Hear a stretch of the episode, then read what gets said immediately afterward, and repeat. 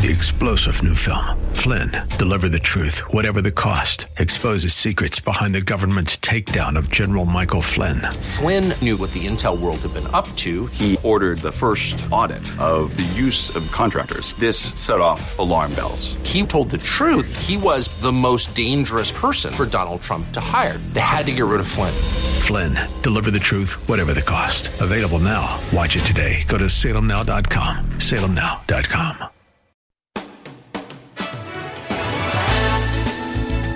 Welcome to Plan Your Estate Radio with your host, San Jose estate planning attorney Bob Bergman. Bob's been practicing law for over 30 years and is certified by the State Bar of California as a legal specialist in estate planning, trust, and probate law. Bob is here to help you set your house in order with valuable insights you can use today to prepare a better tomorrow for your loved ones. And now, your host for Plan Your Estate Radio, attorney Bob Bergman. Good afternoon, Bay Area. This is estate planning attorney Bob Bergman, and uh, I'm coming to you live. If uh, you're listening to this on November 5th of 2021, live. If you're listening to this at some later time, then um, you're listening to a rebroadcast. But uh, in any event, I wanted to welcome you to the show today, and uh, hopefully we'll have a nice journey together for the next uh, 50 or 55 minutes or so. First thing, I wanted to let everyone out there know that I am bringing back another one of my estate planning workshops. It will be held on Saturday morning, uh, December 4th. Yeah, December 4th from 9 a.m. till about 10:30 a.m. at the latest at the Silicon Valley Business Center on Camden Avenue at Leigh Avenue here in San Jose, in the Cambrian Park area of San Jose. It's a very short distance away from my office in Cambrian Park. You can register for this workshop. I've expanded the available registrations from 20 to 30.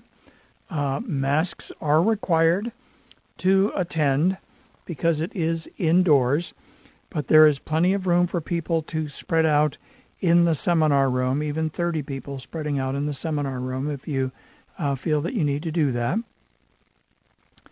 And uh, you can register either by going to eventbrite.com and uh, searching for Estate Planning Workshop on December 4th, or go to my website at lawbob.com click on the link to workshops and seminars, and there you can read about the workshop. And there is a button there that you can hit on that will take you to the appropriate place to register. You can register up to eight people uh, on one ticket. There is no charge for this workshop. And uh, the, those who have attended the workshop earlier this year have been very happy that they came because I focus on reasons to do estate planning and take people through uh, an interactive exercise in the workshop answering questions about various reasons to do estate planning so that people at the end have now pretty much defined what's important to them in the area of estate planning and the final result is usable um, should you decide that you want to actually book a consultation with me about estate planning. It's uh, it's a very useful uh, exercise. It helps you get focused maybe on what what things are most important for you and your family. And uh, as I indicated, there's no charge for this workshop and uh, it's not overly long. Sorry, reaching for a little water here, a little dry today. Um, today I'm going to follow my usual format, and uh, and that would be in in uh, using uh, questions and comments from around the state of California. Basically, what I do is I pose legal situations that actual people are dealing with here in California. And then I give a little bit of discussion, a little bit of legal analysis, maybe even a little bit of suggestions as to what may be done or what might need to be done. My hope is that in listening to these questions and comments, that those of you out there will become better educated about estate planning, better educated about the issues that come up, and also um, better educated so that you can actually, when you're um, when you are um, thinking about this yourself, that you you'll actually be able to um, you'll actually be able to uh, be better prepared for meeting with someone like me to talk about estate planning and what you may want and what you may need. So, um, I will also, I think, as we're on the air here today, I will also open the show up to people calling in. If you'd like to call in and ask me a question on the air, it would be 800 516 1220. That's 800 516 1220. Feel free to call um, if you would like to actually ask me a question on the air. I've got my uh, my engineer Ken standing by to take your call, and I'll be happy to let you know or let me know that you're on the line. And as soon as I get an opportunity, I'll switch over to answer your question for you. Okay, so let's start with some questions and comments. Here's one out of San Francisco. Uh, and this is one looks like it's from a couple of weeks ago. Says, My dad's wife was not named as a beneficiary in his will as they kept their finances separate, but she was named as his executor.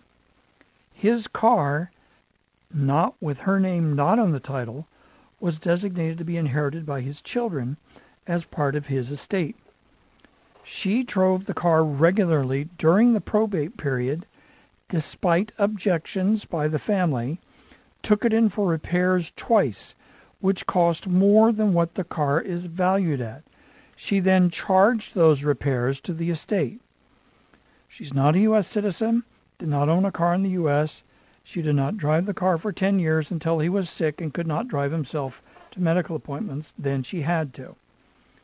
Is driving a vehicle in probate considered acceptable behavior for an executor who does not and will not own the vehicle? And is it right that the estate will be charged for expenses that likely would not have been incurred if she were not driving the car? Okay. This person wants a gut check. I think the gut check is the executor, the, the uh, stepmother, it sounds like, had absolutely no right to drive a vehicle that was part of the estate. Her obligation is to make sure that the vehicle uh, is kept registered, that it's kept insured, and that it is safely uh, safely parked somewhere or secured in a garage or something similar. But driving it around, then incurring expenses, then having repairs, then charging the estate for those repairs, all completely out of line.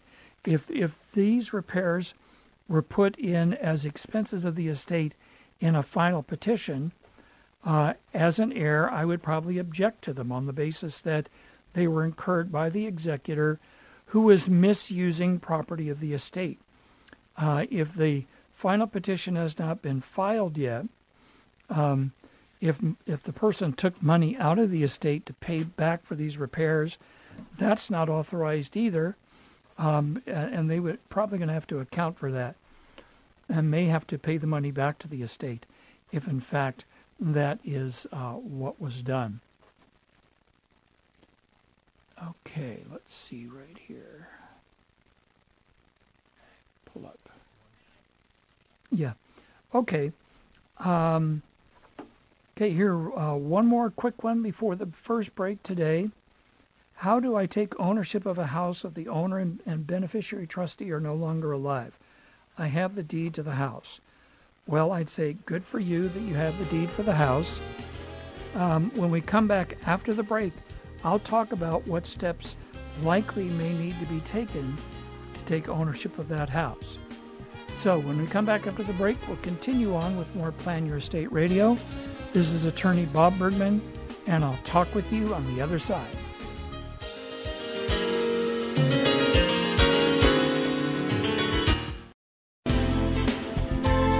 This is Plan Your Estate Radio with San Jose estate planning attorney Bob Bergman on AM 1220 KDOW. Hi, welcome back. Well, before the break, I was uh, dealing with a situation where someone wanted to know how they could take ownership of a house that the owner and beneficiary trustee are no longer alive, and the person said they had the deed to the house. Well, here's the deal. Here's um, here's really the deal. Um, if the person has actually uh, has actually um, it says there's a trust involved here. Um, presumably, the person that is uh, asking the question is a person that would actually be inheriting from the trust. Um, if they're not, the fact that they have the deed doesn't mean anything at all.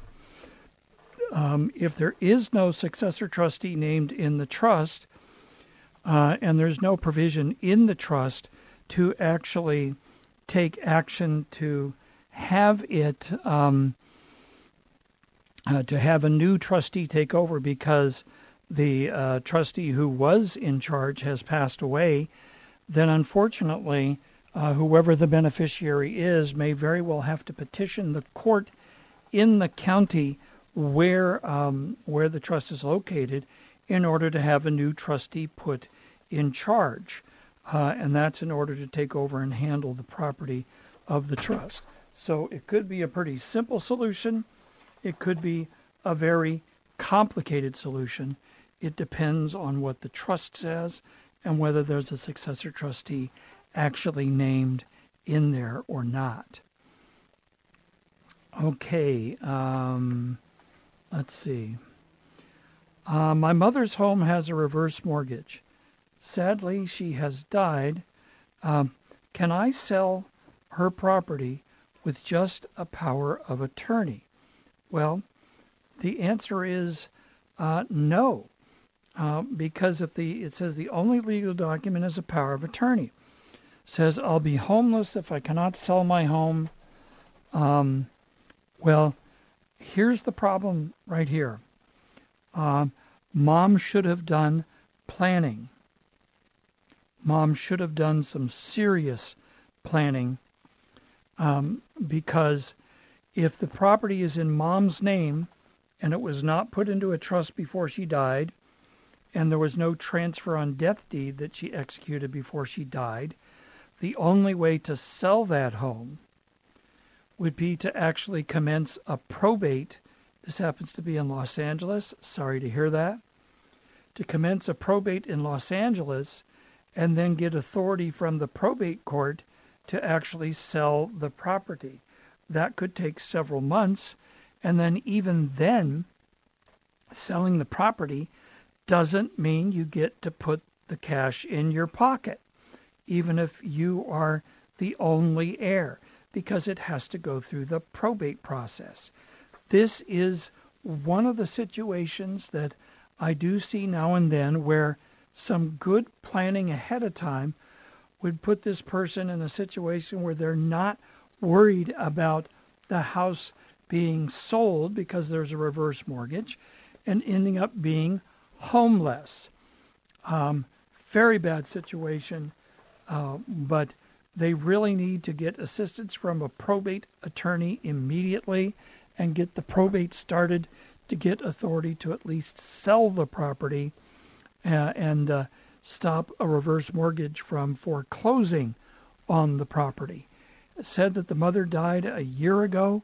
This is far too long to be messing around and not doing anything. So hopefully, this person uh, will act and will actually get assistance from someone who can help them and get the probate commenced. Okay, how do you unfreeze a trust account due to not having an employee identification number? The IRS is lagging, and my girlfriend's family is suffering. Okay, it says my girlfriend's mother, who's the trustee of an irrevocable trust fund, my girlfriend is a beneficiary of the trust. The account is frozen now for months because they cannot obtain the EIN number from the IRS. What can they do?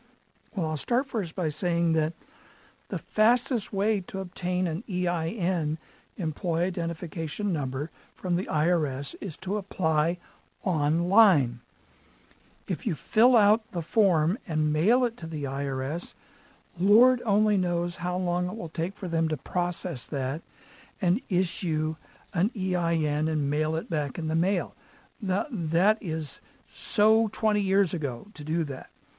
Instead, you would apply online, you fill out the form online, you submit the form, and then almost immediately you get an EIN issued by the IRS.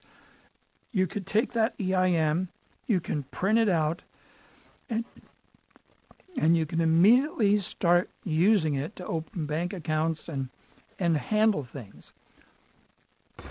So that's what I would tell this person if they've been waiting months and months for the IRS to do something. The IRS is is always backed up with all kinds of things. That's why using their electronic system online makes so much more sense.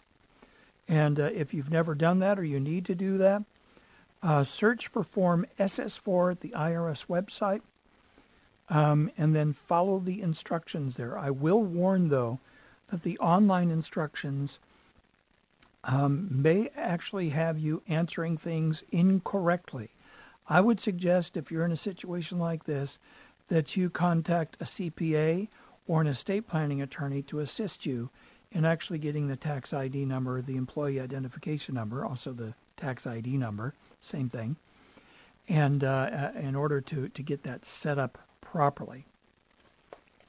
Okay, Here's someone says, uh, I understand I can fill out a deed transfer and move my mortgaged property into a, an irrevocable trust for my son with my other son as trustee.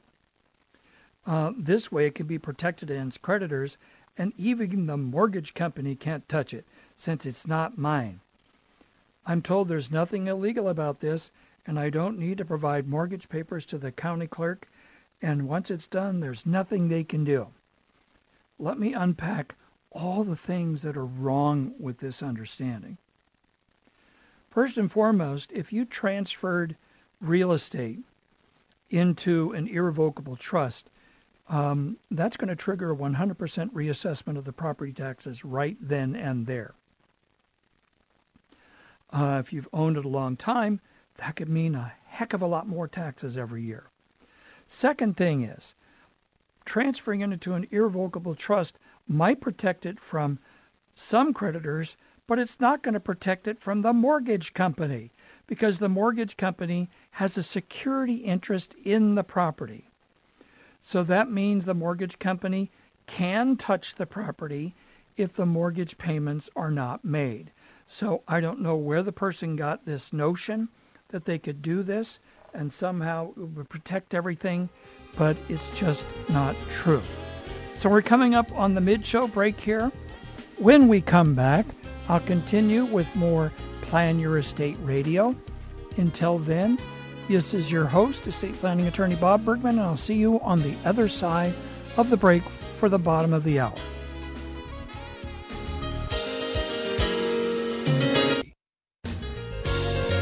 Now, back to Plan Your Estate Radio with attorney Bob Bergman. Hi, welcome back. Uh, we're going to continue now with more questions and comments from around the state of California. And um, I'm going to move on with one out of San Francisco, California. And someone said uh, or asked the question should, should your special needs trust attorney work in the same county as you reside? Um, well, I don't know that it really matters. It's more that you want someone that is competent uh, at, uh, at doing that kind of drafting, that kind of legal work as an estate planner. whether they live in your county or not. That might be important for being able to go visit them in person uh, if you need to do that. But um, even if you're in the very next county over, it kind of depends on where you live, depends on where they live as well.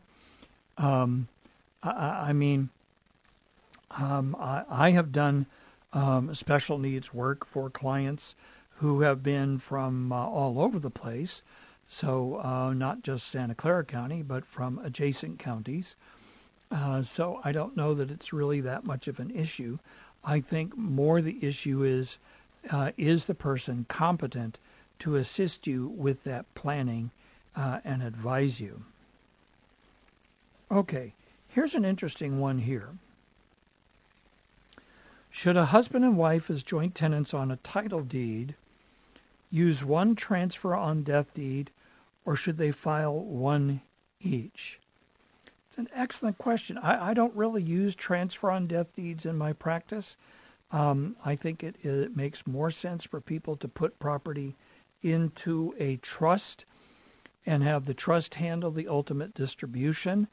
Uh, the reason being that if you name a beneficiary on a transfer on death deed and something happens to the beneficiary, then uh, you actually have not solved the problem of avoiding probate uh, because you can't put an alternate beneficiary on a transfer on death deed, whereas you can put an alternate beneficiary uh, if you have a trust set up.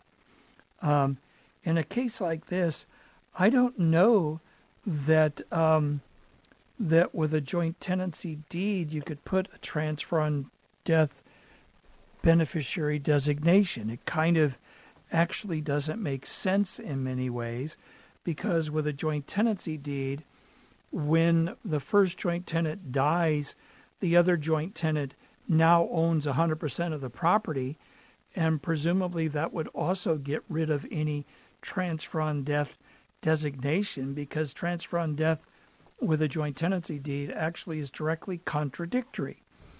Um, I don't think you can do a transfer on death deed that transfers on the death of the last joint tenant. That kind of actually logically doesn't make any sense at all. I will tell you uh, honestly, I have not looked into that. I would never even consider doing something like that. Uh, it's an excellent question. I think my answer is likely correct, but don't write any checks based on my answer, okay? Okay, here out of Los Angeles. Who has the right to choose an executor or personal representative of an estate if the named executor cannot serve because of incapacity? It says, My mother's will names only one executor no longer capable of serving or choosing a successor. My cousin and I are beneficiaries. My mother's sister wants to choose herself. I would like my father. That's my mother's ex husband. My cousin wants himself. I know there's a priority order in who's eligible to be executor or personal rep, but does that same order apply to who has the right to choose? Um, yes, it does. And I think what you would find is that the person that has the authority to serve um, is uh, is the um, would be you as the child, and I think you're you would have the right uh, as the child to indicate who you would like to handle things, handle the estate for you, and uh, and you would have that person petition the court with you as the sole heir consenting to and supporting them being the personal representative uh, or uh, executor of your mother's estate. At least that's what I would do. Uh, I don't think that there would be, it would be reasonable to say that some other family member can just step in and say, "Oh, it's me." Uh, no, because they don't have priority to serve. I don't believe you also have priority to appoint. Um, whoever, if the person is an adult, the adult chi- is an adult child, they get to decide who they want to handle the estate. I think that's pretty straightforward. Okay, I'm the surviving spouse of my revocable living trust. And this appears to be a trust that was established with uh, this person's wife.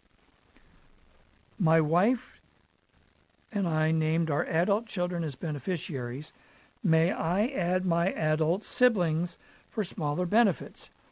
May I also restrict benefits to a special needs child upon his receiving benefits from a non supporting birth mother.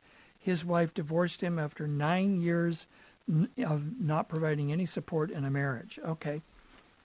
The short answer is if the joint revocable trust just left everything outright to this person rather than creating an irrevocable trust with the deceased wife's share of property, what I've called in the past an AB marital trust, then that means it's likely a fully revocable trust, which means that now it's the surviving spouse's own revocable living trust, and that person could make changes to the trust, including including his siblings for some benefits, and also setting up special restrictions for a special needs child um, that um, which could be a child or grandchild if he wants to.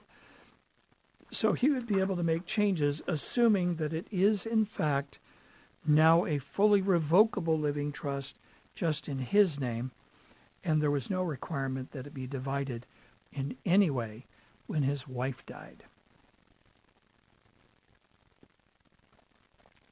Here's something um, Here's something that I will tell you does cause a tremendous amount of uh, confusion, and this actually comes out of San Jose. Um, what does closed slash active mean in a probate court case? Says my family has an estate settlement from my grandparents, but there's still a house left to sell on the trust. Could that be why the status is closed slash active? What are some other reasons it would be considered closed and active at the same time? Thank you.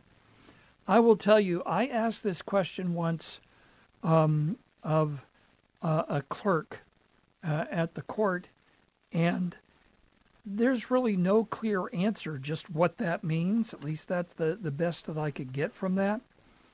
Um, it, it, it means that, that the case itself is, is ended, but it's still an active case presumably until a, a final petition for discharge of the executor of the will or the estate is filed with the, the clerk, and then presumably it would change to just closed. Um, but the, I would say don't even focus on that. If there's if there's a house left to sell from a trust, that would have literally nothing to do with a probate case filed in the court. Uh, that is, by definition, outside of probate, and it would be uh, not an issue at all. So, uh, let's see, moving on. Okay, my sister in law is an Australian citizen. Can she be assigned as the guardian for my son, who's two years old, if my wife and I, who are both U.S. citizens, were to pass away. I would like her to become his mom, and she's totally fine with that, but she's an Australian citizen and lives in Australia. Well, here's the deal you could name the sister in law as the guardian for your child. The court here can appoint her as the guardian for your child. Presumably, your child's a U.S. citizen, um, but the fact is, what would happen is the court here would require the sister in law to go through the process to be appointed as guardian in Australian courts and then bring all of that paperwork to the court here in the United States to present to the court in order to have the court authorize the child to be released to the aunt, the sister in law, in order to be physically taken back to Australia where there's already a guardianship established. This is a pretty long process, And my advice to a couple like this would be to have some local people named at least as guardians to serve until such time as the sister in law can qualify through the process. Uh, I do this kind of thing. I do have clients that are in that situation um, that they want to name people that are out of country as guardians. And, and uh, but you do have the problem of what happens with the child in the downtime between the parent passing away and the uh, non-citizen, um, non-resident guardian actually being able to take charge of the child and take them back to that home country. Well, we're coming up on the third break of the show today. I hope you've learned some things so far, and I just want to uh, say uh, stay tuned. We have one more segment today, and then we go into the weekend. So, this is attorney Bob Bergman, host of Plan Your Estate Radio, and I'll meet you after the break for the last segment.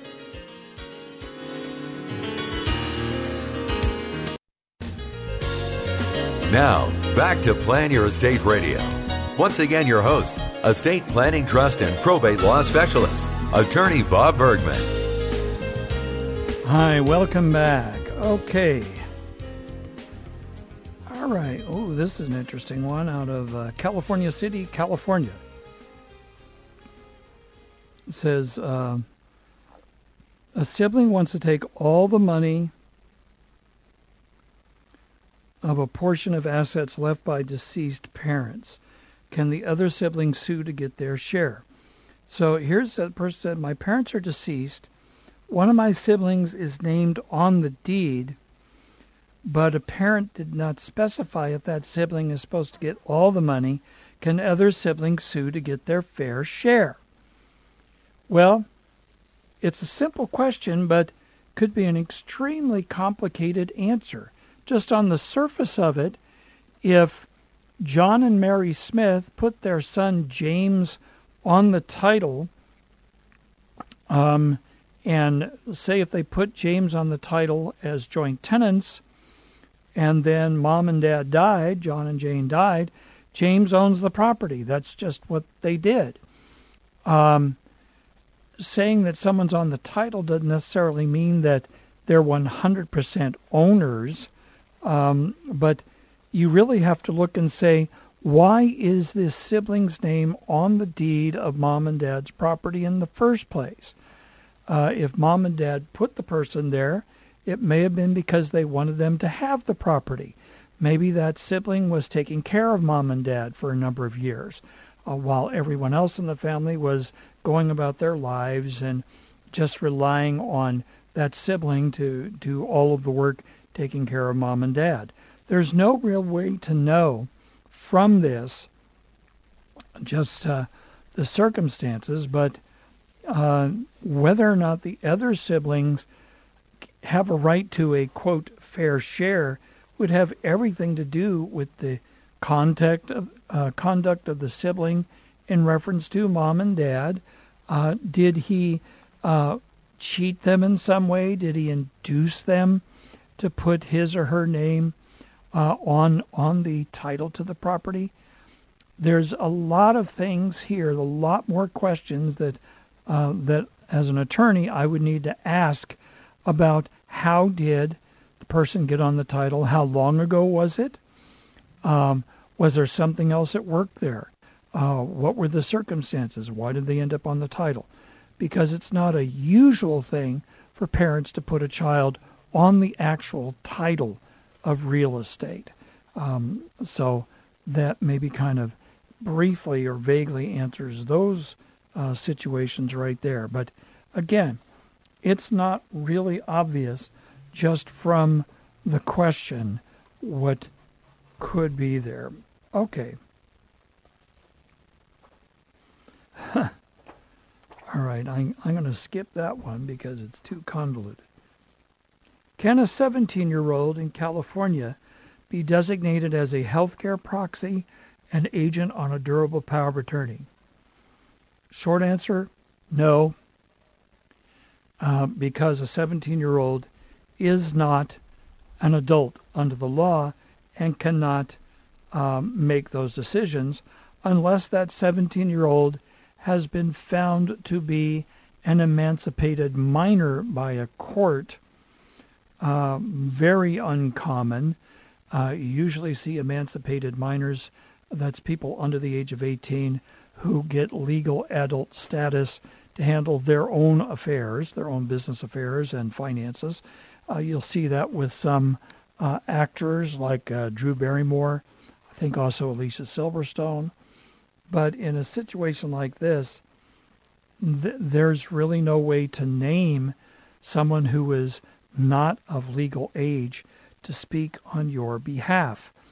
Um, this person might be better served finding a really good friend or couple of friends that would act for them and, and ask that they talk with the son and maybe name the son in those documents that says the son takes over at age 18 years of age so that whoever's handling things for for the next year or so would step down at that time.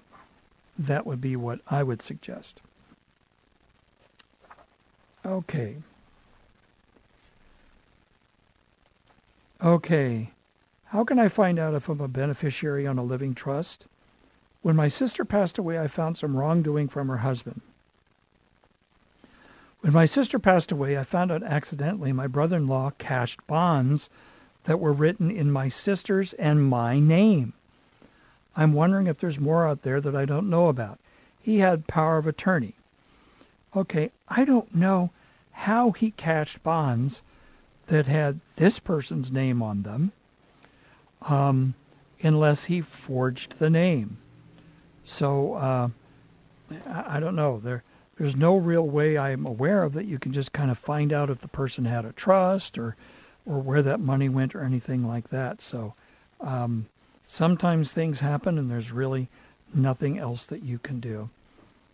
Okay, so we're winding up our show for today. I wanted to remind you all I do have an estate planning workshop coming up on December 4th.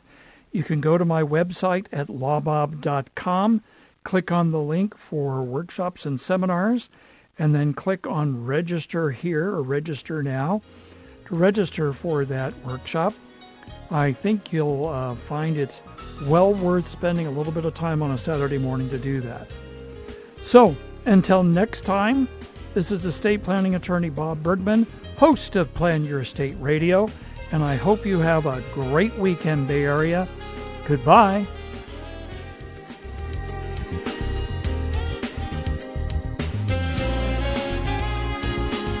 You've been listening to Plan Your Estate Radio with estate planning attorney Bob Bergman. For more information on today's program or to schedule a consultation, visit lawbob.com. L A W B O B, lawbob.com. Or call his office in San Jose, 408 247 0444. That's 408 247 0444. And be sure to tune in next week for more Plan Your Estate Radio with attorney Bob Bergman. Opinions expressed in the preceding program do not necessarily represent the views of the ownership, staff, or management of this station and are for informational purposes only and should not be construed to be legal, financial, or tax advice. Seek appropriate legal advice regarding your particular situation. Attorney Bob Bergman does not offer any guarantees with regard to the outcome of your legal matter. Prior results in other cases do not guarantee a similar outcome in your case. All rights reserved. Three star general Michael J. Flynn, head of the Pentagon Intelligence Agency, knew all the government's dirty secrets. He was one of the most respected generals in the military. Flynn knew what the intel world had been up to, he understood its funding. He ordered the first audit of the use of contractors. This set off alarm bells. The explosive new documentary, Flynn, Deliver the Truth, Whatever the Cost, and covers the facts behind this scandal. Flynn told the truth. He was the most dangerous person for Donald Trump to hire. I find out the worst enemy that I'm going to face in my life is right here in America. They took my assessment and they wanted me to change it. And I was like, I'm not changing it. They had to get rid of Flynn with in depth interviews, archival footage, and never before seen personal records of the man behind the headlines. I just felt like I was drowning. Flynn, deliver the truth, whatever the cost. Available now. Watch it today. Go to salemnow.com. Salemnow.com.